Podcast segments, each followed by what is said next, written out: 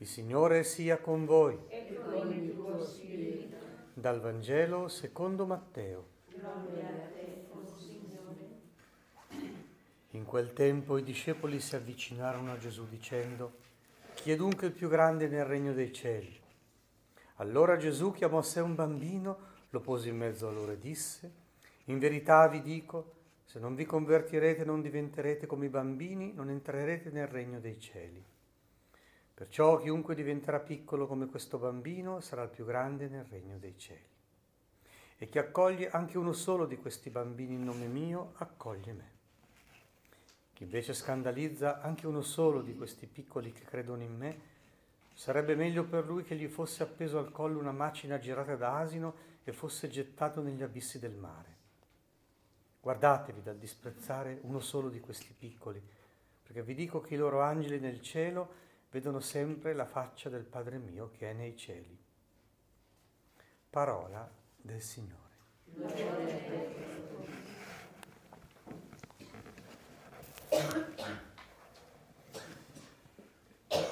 Contempliamo dunque affettuosamente e solennemente la figura di Don Bosco, padre e maestro dei giovani.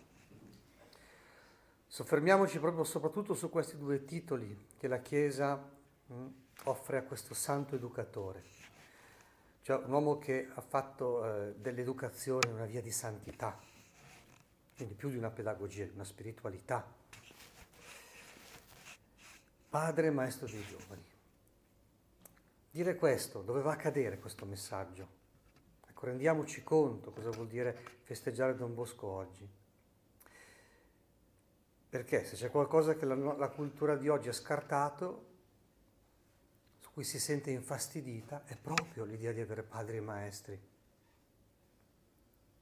Ci sono dei rapporti verticali, dove c'è un pastore, una guida, dove eh, sente il bisogno di essere guidati, orientati. Invece questo è proprio bello e buono, proprio perché siamo liberi. È stata usata la parola libertà, la realtà della nostra libertà per mortificare tutto quello che educa la libertà. Invece la carità pastorale, che è proprio la virtù che riassume tutte le virtù che dovrebbe avere un sacerdote,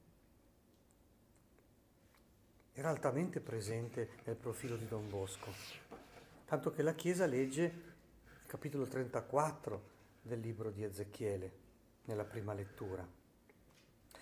E sentite, no? Proprio la carità pastorale come suona, cercherò le pecore, ne avrò cura, le passerò in rassegna. Lo ripete questo verbo, le passerò in rassegna, cioè le, ne avrò cura in maniera anche personale, insieme e personalmente. Ambienti educativi e personalizzazione educativa. Ma poi le condurrò, le, le farò riposare, andrò in cerca, ricondurrò all'ovile, c'è un principio d'ordine. È il Vangelo che ci dice guai a scandalizzare i bambini, cioè essere di pietra d'inciampo soprattutto nel conoscere e amare Dio. Eh? Guardatevi dal disprezzare uno di questi piccoli perché i loro angeli nel cielo vedono sempre la faccia del Padre mio che è nei cieli, quindi allontanare dalla moralità e dalla religione dalle due grandi virtù che Don Bosco raccomandava, la purezza perché ci fa vedere Dio e l'attenzione verso il regno dei cieli perché non siamo destinati a stare sulla terra, è la cosa che fa inciampare i ragazzi. Hm? È scandalo, eh? che appunto vuol dire pietra d'inciampo. Ma per rendere conto di come fosse in primo piano la carità pastorale in Don Bosco, vediamo cosa lui stesso dice quando presenta il suo sistema preventivo come lo vivevano nell'oratorio di Valdocco. E quando inizia, sorprendentemente, legge proprio questo passaggio del Vangelo di Giovanni al capitolo 11, per riunire insieme i figli di Dio che erano dispersi.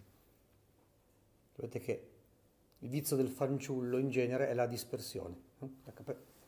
Quello che uno viene attratto da tutto e quindi è disperso e incostante. Se poi la cosa addirittura culturale, perché la dispersione, la frammentazione, così appunto è l'aria che tira, Immagina quanto è importante avere un cuore così, hm, che dice voglio prendermi cura di aiutare i ragazzi a superare la dispersione del nostro tempo. E poi andando in concreto, guardate com'è, com'è la, la carità di uno che è pastore e maestro. Questa porzione è la più delicata e la più preziosa dell'umana società. Qui si vede la predilezione affettiva Don Bosco è stato educato soprattutto da mamma Margherita e da Maria Ausiliatrice. Se ne è reso conto già nel sogno dei nove anni. Bene, però poi non fa la mamma, fa il padre, fa il maestro. E infatti sentite i verbi. Ecco, questa generazione non è di indole perversa. Tolta la trascuratezza dei genitori, l'ozio, lo scontro dei tristi compagni. Ecco, ora in una cultura che ormai è tutta casual, dove si innalza proprio, si inneggia la spontaneità e mette in difficoltà i papà e le mamme, mette in difficoltà gli educatori e gli insegnanti, perché sembra che ogni principio d'ordine sia una prevaricazione della libertà. Questa è un'emergenza educativa. Allora, festeggiare Don Bosco vuol dire rendersi conto della posta in gioco oggi nel campo educativo, non per tornare indietro, certamente per andare avanti, per superare questa crisi. Hm? Tolto queste cose qui, la trascuratezza dei genitori, l'ozio, lo scontro dei tristi compagni, hm? cui vanno specialmente soggetti nei giorni festivi, vuol dire quando la vita non è organizzata, dove è nelle tue mani, e poi suo, eh, la sua riuscita educativa, ma riesce a facilissima cosa, l'insinuare nei terni loro cuori, oggi la gente lo vuole inquadrare, invece no, lui dice insinuare nei loro cuori, sentite, i principi di ordine, di buon costume, di rispetto, di religione. L'aria che tira oggi fa sentire queste parole come vecchie, antiquate, superate. E invece sono, come dicono alcuni autori grandi, come Simone Weil, eh? questa grande autrice, dico, sono bisogni dell'anima, i più vicini al cielo. Lei per esempio dice, il bisogno di ordine è essenziale ed è il più vicino al regno dei cieli perché noi in fondo, in fondo desideriamo proprio l'integrità e non la disintegrazione, la salvezza, la pienezza. Siamo già abbastanza frammentati e disintegrati. E allora dice, no, il paradiso lo immaginiamo così, come una reintegrazione, come l'integrità definitiva. Mm? E quindi i principi di ordine, di buon costume, la moralità, di rispetto nelle relazioni, se no ci si divora a vicenda proprio magari dove ci si vuole più bene, perché manca appunto qualcosa che regoli l'affetto. Di religione che vuol dire legame con Dio. Hm? Perché se accada, accade talvolta che già siano guasti in quell'età, lo sono piuttosto per inconsideratezza che non per malizia consumata. Vedi, vedi ragazzi, ragazzi sono magari dispersi e dispersivi, ma perché appunto non hanno avuto padri maestri. Questi giovani, continua Don Bosco, hanno veramente bisogno di una mano benefica, sentite anche qui i verbi, che si prenda cura di loro, li coltivi, li guidi alla virtù, li allontani dal vizio. È partito così nel sonno dei nove anni, presto, dai, di loro qualcosa, parlagli della bellezza della virtù e della bruttezza del vizio, ma anche questo sembra che non si possa più fare. Aiutare a distinguere il bene dal male. Interessante che nel sinodo dei giovani uno dice qual è il compito principale di un adulto di fronte a un giovane che ha una spinta vitale grandissima, ma non ha l'esperienza e la sofferenza eh, che hanno provato? È questo il compito dell'adulto, aiutare i ragazzi a distinguere il vero dal falso e il bene dal male, prima e dopo tutto, in modo che possano essere liberi, perché possano scegliere bene e non andare allo sbando. E la difficoltà, dice, consiste nel trovare modo di radunarli, parlar loro, moralizzarli. Sentite che brutta parola, invece è molto bella.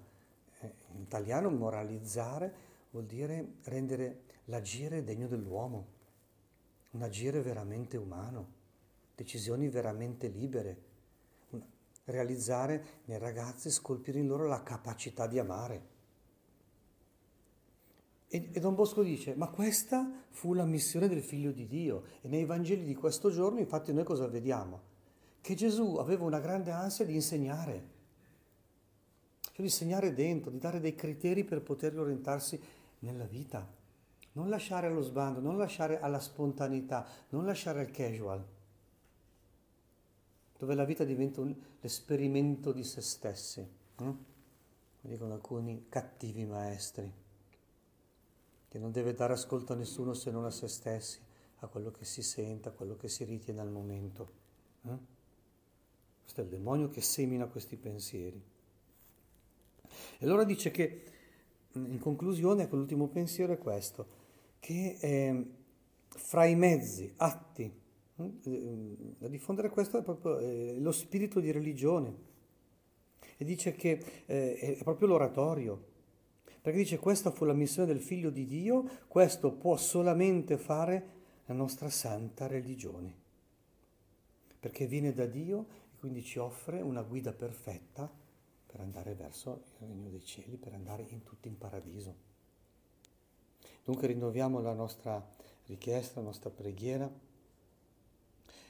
o Padre, per intercessione di San Giovanni Bosco, Padre Maestro dei giovani, suscita sempre di nuovo uomini e donne che sappiano guidare i ragazzi sulla via del bene, sulla via del cielo.